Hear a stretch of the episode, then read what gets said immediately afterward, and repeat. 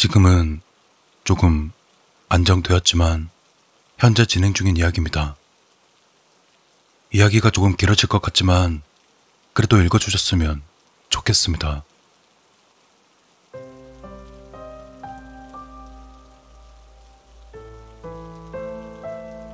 전 과거 아이를 낙태시킨 적이 있습니다.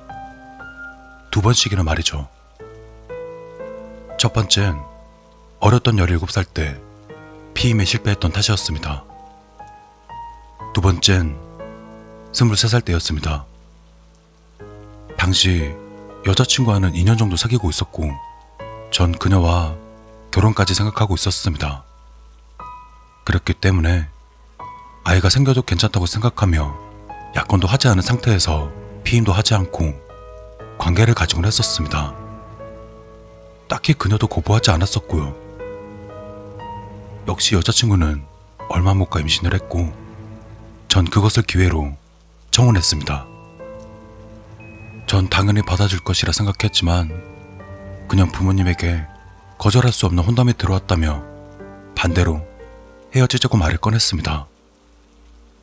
집안의 사정이랄까 정략 결혼 같은 것은 아니지만 비슷한 느낌이었습니다. 그렇지만 헤어진다 해도 아이가 문제였습니다.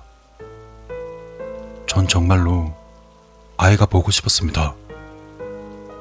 아이는 나 혼자서라도 키울 테니 아이만은 꼭 낳아달라 부탁했지만 그녀와 결혼 예정인 시부모님마저 찾아와서는 뭐 어쩔 수 없이 낙태를 하고 말았습니다.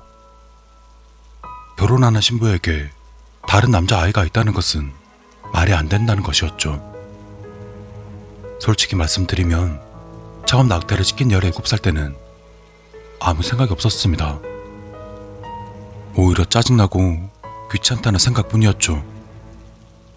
하지만 이번 일만큼은 도저히 눈물을 참을 수가 없었습니다. 그리고 그 후로부터 제 몸 상태는 점점 이상해지기 시작했습니다. 어깨가 무거워지고 식욕이 줄어들었습니다. 자다가도 가위에 자주 눌렸었고 그 탓에 매일 피곤한 날들을 보내야만 했죠. 혹시 몸에 어떤 이상이 생긴 걸까? 라는 생각에 병원을 찾아가 봤었지만 원인 불명이라는 말뿐이었습니다. 전 타격이 큰 일을 겪은 탓이라 생각하고 있었습니다. 시간이 지나면 금방 나을 수 있는 뭐 그런 거 말입니다. 하지만 몸 상태는 날이 갈수록 나빠져만 갔습니다. 끝내 정신과 치료까지 받게 되었지만 별 차도가 없어서 전 하던 일마저 그만두게 되었습니다. 그리고 요양을 위해 친가로 돌아가서 부모님께 간병을 받기로 했습니다. 그런데 몸 상태는 여전히 좋아질 기미가 보이지 않았습니다. 68kg였던 몸무게는 두 달 만에 52kg까지 빠져버렸습니다. 전국을 떠돌며 유명하다고 소문난 여러 병원을 다녔지만 그 누구도 제가 왜 이러는지 찾을 수 없었습니다. 그렇게 며칠쯤 시간이 지나고 전 조상의 제삿날에 참여하게 되었습니다. 친척들은 모두 제 모습을 보고 놀라면서 걱정해 주었습니다. 그렇게 제사가 끝내고 돌아가려는데 이모님 한 분이 제게 용한 무당을 소개시켜 주겠다고 말했죠. 저는 무슨 소리인가 싶었지만 혹시라도 나을 가능성이 있을지도 모른다는 생각에 그 무당분 소개를 부탁했습니다.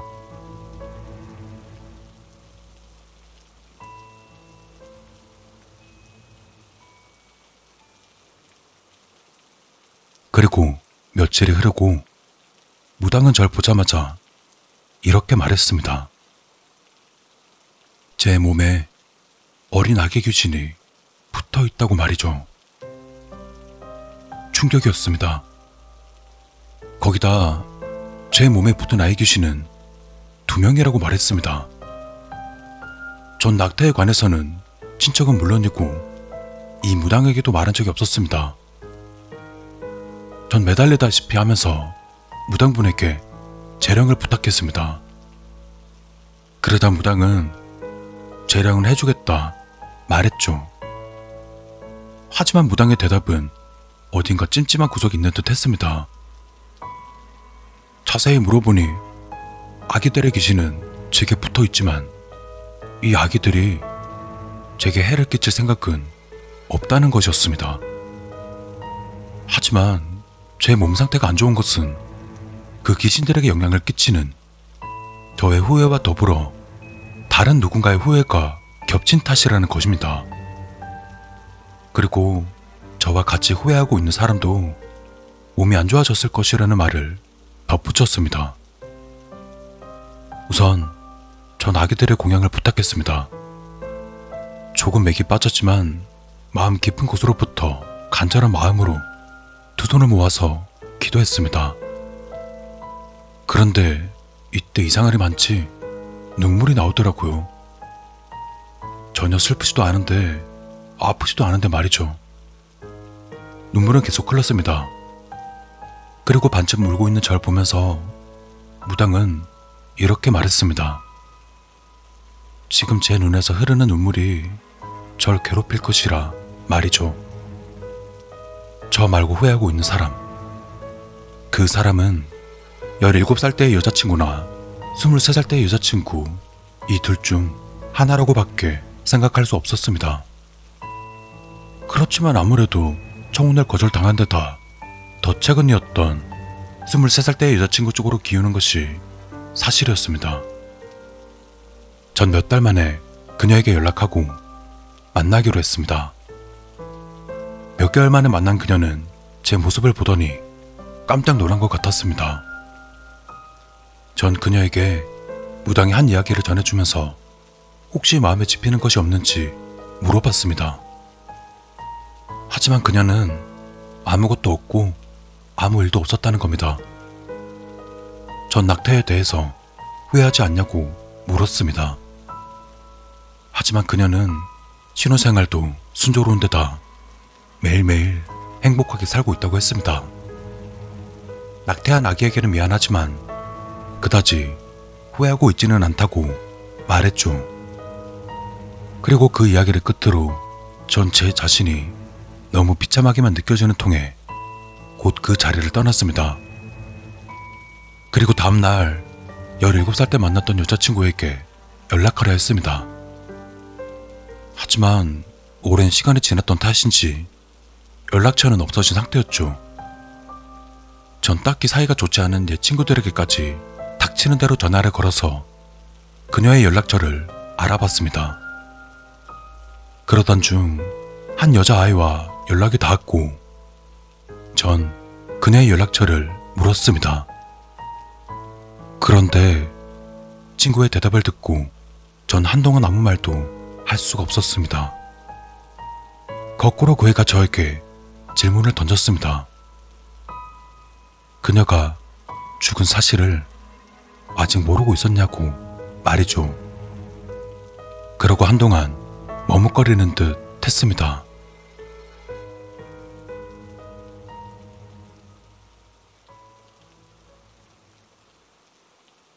그 친구에게 들은 이야기는 정말 믿을 수 없는 이야기였습니다. 전 그녀가 낙태한 뒤 그녀가 태어날 하기도 전에 이별을 고했습니다. 그닥 좋아하지 않았던 데다 임신으로 마음고생이 심했고 마침 제가 좋다는 다른 여자가 있었던 것입니다. 지금 생각하면 아무리 철없던 시절이라도 제 자신이 너무 한심하게 느껴집니다. 그녀는 그 낙태 후유증 때문인지 아니면 다른 이유 때문인지는 모르겠지만 그년 낙태 후 한 달 뒤 세상을 떠났다는 것입니다. 도저히 믿을 수 없는 이야기였습니다. 역시 직접 찾아가 봐야겠다는 생각에 전 그녀의 부모님 연락처를 받아냈습니다. 그렇게 저는 그녀의 부모님을 만나게 되었습니다. 그녀의 부모님이 해주신 이야기로는 친구에게 들었던 이야기 그대로였습니다. 이미 오랜 시간이 흐른 뒤 전 두 분 앞에서 무릎 꿇고 사죄했습니다. 아버님은 아무 말씀도 안 하셨지만 어머님은 이렇게 말하셨습니다. 실수라고 해도 제 딸은 이제 돌아올 수 없어요. 법적으론 당신에겐 죄가 없겠죠. 그래요. 사실 맞아요. 전 딸을 죽인 건 당신이라고 생각해요. 평생 후회하면서 그렇게 사세요. 제 몸에 흐르는 피가 모두 빠져나가는 것 같은 기분이었습니다. 전 저주를 받고 있는 것이었습니다. 차라리 얻어맞거나 욕을 먹는 편이 좋았을 겁니다.